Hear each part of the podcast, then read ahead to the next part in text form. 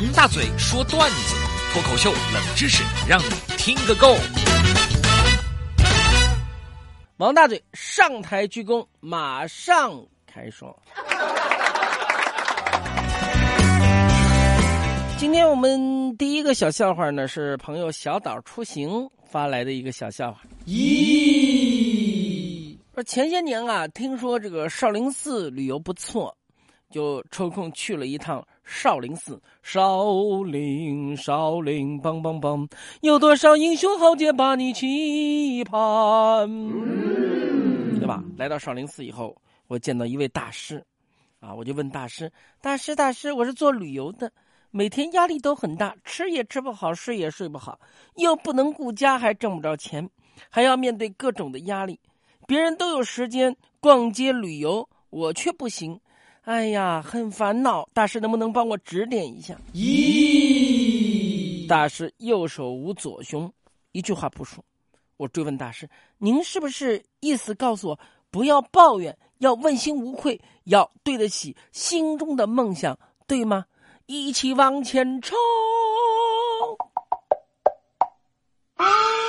大师摇了摇头：“阿弥陀佛，你离我远一点。我出家以前就是做旅游的，今天听你说这些，我心里面堵得慌。”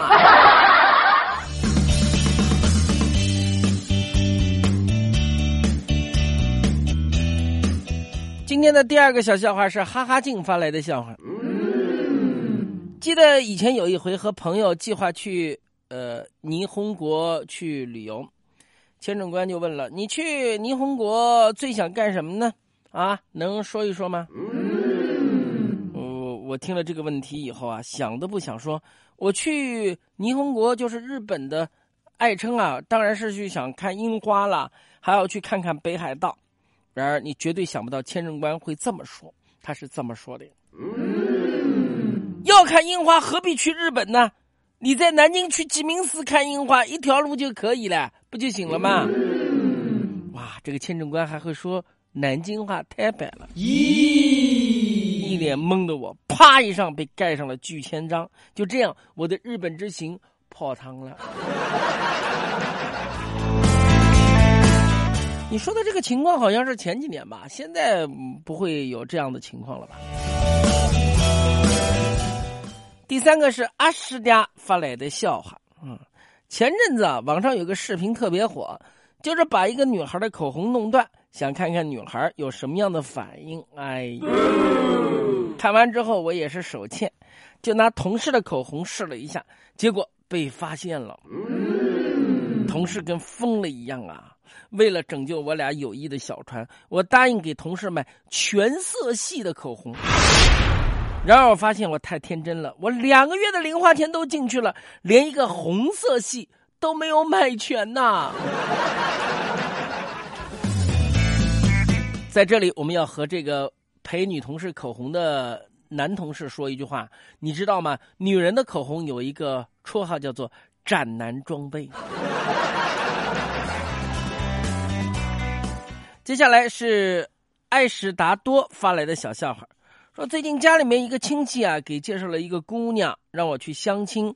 我呢就听话去相亲了，跟女方约好在饭店里面。那一天我按照约定的时间提前到了相亲的地点，我坐在包厢里面等了整整半个小时，正怀疑是不是耍我呢，突然门开了，一个姑娘脑袋探进来看了一眼，随后就对身后的人说：“妈，呃，相亲对象没来。”里面就一个老头在等着。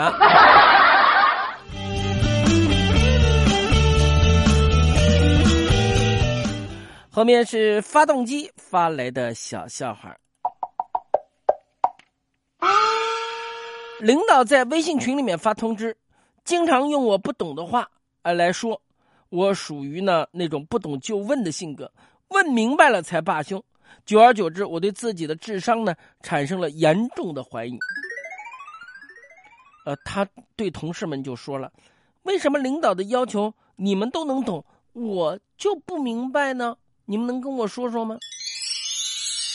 同事笑了：“ 其实我们也不懂，这不等你问完，领导解释清楚了，我们不就明白了吗？”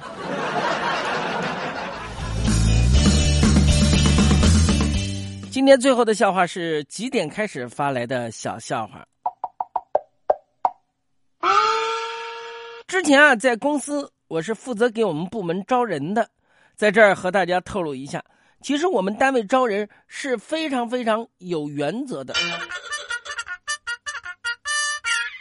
在这里，我也悄悄的说一下，原则就是来面试的人里面，能力相差不是很悬殊的情况下，要长得好看的。